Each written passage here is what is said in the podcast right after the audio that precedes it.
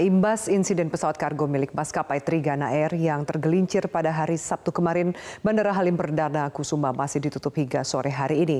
Proses evakuasi dan investigasi pesawat terus dilakukan. Untuk informasi selengkapnya kita bergabung dengan Nisrina Kirana langsung dari Bandara Halim Perdana Kusuma, Jakarta. Ya, Nisrina selamat sore. Apakah proses evakuasi pesawat kargo Trigana Air yang tergelincir di Bandara Halim Perdana Kusuma telah selesai? Dan bagaimana dengan jadwal penerbangan di sana? Baru saja pihak otoritas Bandara Halim Perdana Kusuma yakni Eksekutif General Manager Bandara Halim Perdana Kusuma Marsikal Pertama Nandang Soekarno ini menyatakan bahwa proses evakuasi pesawat kargo milik maskapai Trigana Air yang tergelincir pada Sabtu kemarin di Bandara Halim Perdana Kusuma sudah selesai dilakukan tadi sekitar pukul 15.40 waktu Indonesia Barat mulai dari pengangkatan badan pesawat dari runway Halim Perdana Kusuma maupun perbaikan landasan pacu atau runway yang sempat mengalami eh, sedikit kerusakan uh, akibat dari insiden tersebut ini juga sudah selesai diperbaiki. Untuk proses evakuasi sendiri ini tadi diketahui dilakukan dengan cara memotong badan pesawat menjadi tiga bagian untuk memudahkan proses evakuasi. Hal ini dilakukan juga karena pesawat Trigana Air dinyatakan total loss atau sudah da tidak dapat digunakan kembali dan sehingga selain itu jatuh uh, atau tergelincirnya pesawat Trigana Air di Bandara Halim Perdana Kusuma ini berada berada di sisi utara e, landasan pacu sehingga sangat sulit untuk diangkat secara utuh dan dengan dipotongnya e, bagian pesawat menjadi tiga bagian ini kemudian memudahkan pengangkatan pesawat e, menggunakan kren ke tempat yang lebih aman. Selain itu, pasca tergelincirnya pesawat Trigana Air pada Sabtu hari kemarin, pihak KNKT juga telah uh, datang langsung ke lokasi untuk melihat seperti apa uh, kondisi pesawat secara langsung dan mengamankan black box-nya untuk kemudian dilakukan uh, investigasi, investigasi dan penyelidikan lanjutan terkait dengan penyebab tergelincirnya pesawat Trigana Air. Dan dinyatakan juga bahwa kondisi black, black box tersebut atau kotak hitamnya ini dalam keadaan aman dan dapat dilakukan investigasi lanjutan.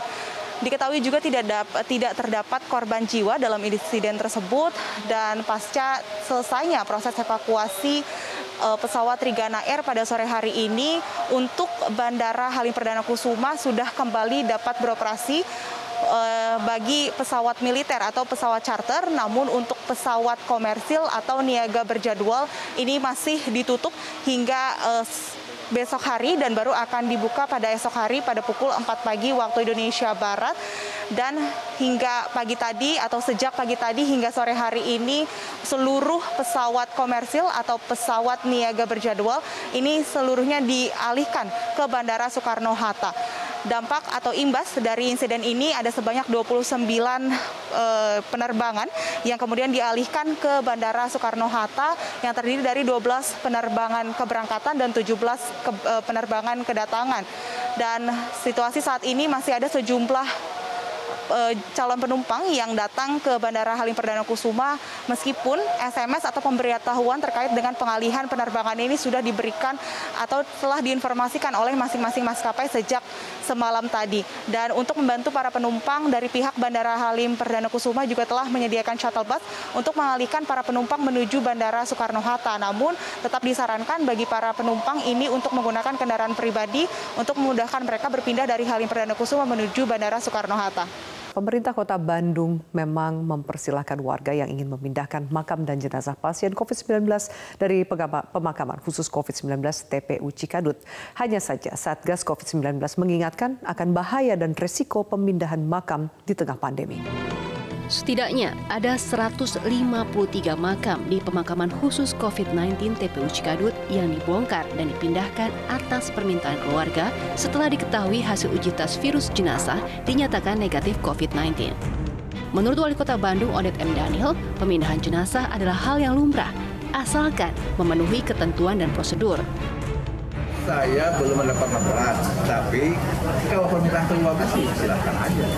Kalau permintaan keluarga ya, karena itu bukan COVID, silakan kan. Nanti diizinkan, diizinkan silakan. Itu hak masyarakat, hak keluarganya. Selain atas permintaan keluarga ahli waris, pemindahan makam dari TPU khusus COVID-19 Cikadut harus memenuhi persyaratan lain. Terlebih lagi, Dinas Kesehatan Kota Bandung memastikan tidak mengeluarkan izin pemindahan makam dari pemakaman khusus COVID-19 TPU Cikadut. Enggak, karena dia dengan memperlihatkan hasil permohonan kepada Distaru, kemudian di tempat barunya itu sudah tidak ada masalah, baik secara sosial maupun makamnya ada, dia bisa. Berarti itu pembongkaran itu atas ke, uh, izin permohonan. keluarga? Iya, kan permohonan biasanya, bukan karena kita. Tapi nggak akan ada penularan atau apa, nggak ada ya? Enggak, karena tadi uh, virus hidup pada, virus butuh inang untuk hidup inangnya adalah manusia hidup. Sementara Kepala Dinas Tata Ruang Kota Bandung berharap keluarga tidak memindahkan jenazah makam dalam waktu dekat atau di bawah satu tahun setelah dimakamkan di TPU Cikadut.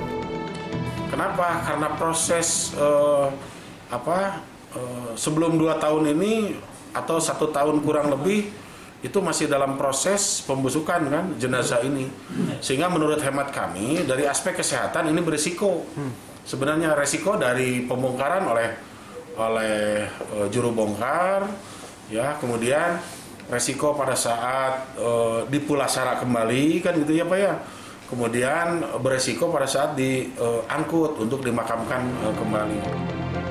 Hal ini sejalan dengan pendapat Satgas Penanganan COVID-19 bahwa prosedur pemakaman di tengah pandemi memiliki protokol kesehatan khusus dan pemindahannya pun memiliki resiko kesehatan bagi yang melakukan apa yang kita ketahui sekarang adalah uh, apa pandemi itu masih terbatas yang kita ketahui. Bahayanya juga masih terbatas yang kita ketahui. Kalau kita melakukan modifikasi itu dan tidak siap, ada bahaya-bahaya lain yang misalnya ada orang lain yang tertular atau ada kondisi lingkungan yang tidak bisa kita antisipasi. Maka dari itu ikuti saja peraturan dari pemerintah.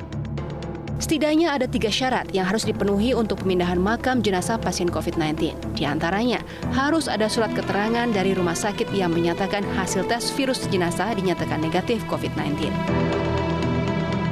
Lalu harus ada surat keterangan dari warga sekitar lokasi pemakaman yang menerima jenazah dimakamkan di wilayah mereka. Terakhir, proses pembongkaran, pemindahan, dan pemakaman di lokasi yang baru harus menerapkan standar protokol kesehatan COVID-19. Data Dinas Tata Ruang Kota Bandung, total ada 999 jenazah yang telah dimakamkan di pemakaman khusus COVID-19 TPU Cikadut. Hingga 14 Maret 2021, ada 153 makam telah dibongkar dan jenazahnya dipindahkan oleh pihak keluarga setelah jenazah dinyatakan negatif COVID-19. Banjir melanda sepanjang pesisir timur wilayah Australia New South Wales setelah diguyur hujan deras selama akhir pekan. Banjir disebut terparah sepanjang 50, 50 tahun terakhir dan lebih buruk dari perkiraan pemerintah setempat. Banjir melanda sebagian besar wilayah New South Wales, Australia, negara bagian dengan penduduk 8 juta orang. Bencana kali ini disebut terparah sejak 50 tahun terakhir di negeri kanguru itu. Pemerintah setempat kemudian mengarahkan warga di bagian barat Laut Sydney untuk meninggalkan rumah sejak tengah malam seiring air yang bergerak cepat. Menurut Perdana Menteri New South Wales Gladys Berejiklian, sekitar 4.000 warga kemungkinan dievakuasi. Pemerintah juga memberikan peringatan evakuasi untuk 13 wilayah di New South Wales. Dari tayangan televisi lokal, aliran deras air merusak ratusan rumah warga merusak fasilitas umum, dan mengakibatkan jalan utama ditutup. Sejumlah sekolah membatalkan kegiatan belajar mengajar. Hujan deras dan banjir juga mempengaruhi pengiriman vaksin COVID-19 ke wilayah ini di saat pemerintah menargetkan pengiriman 6 juta dosis pertama pekan ini.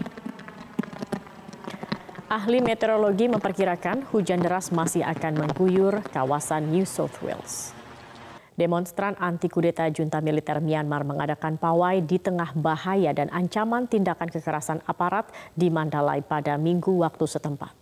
Sekitar 100 tenaga medis, baik dokter, perawat, mahasiswa kedokteran, dan apoteker berpawai dengan mengenakan jas putih panjang di ruas jalan utama. Pawai ini sebagai penolakan terhadap tindak kekerasan militer Myanmar yang melakukan kudeta terhadap pemerintah sipil sejak 1 Februari lalu. Kudeta ini dinilai mengancam demokrasi di Myanmar yang sudah dikuasai oleh militer selama kurun waktu lima dekade. Mandalay menjadi pusat demonstrasi oposisi. Namun beberapa pekan terakhir, ratusan demonstran mengalami tindak kekerasan bahkan berujung kematian akibat tembakan aparat. Dari data otoritas setempat, sudah ada 247 orang meninggal dunia akibat kekerasan militer di Myanmar sejak kudeta 1 Februari lalu, sementara 2.330 orang dipenjara. Jajaran diplomat Kedutaan Besar Korea Utara meninggalkan kantor di Kuala Lumpur pada Minggu sore usai putusnya hubungan diplomatik Korea Utara dan Malaysia. Pemerintah Malaysia meminta Korea Utara menutup kedutaan besarnya di Malaysia dalam waktu 48 jam. Sebuah bus besar membawa rombongan diplomat, staf kedutaan Korea Utara dan keluarganya keluar dari kantor kedutaan besar di Kuala Lumpur, Malaysia. Jajaran diplomat dan staf kedutaan besar Korea Utara ini langsung menuju Bandara Internasional Kuala Lumpur, Malaysia. Pemerintah Malaysia memberikan waktu 48 jam untuk diplomat dan staf kedubes Korea Utara untuk mengosongkan kantor kedutaan dan meninggalkan Malaysia.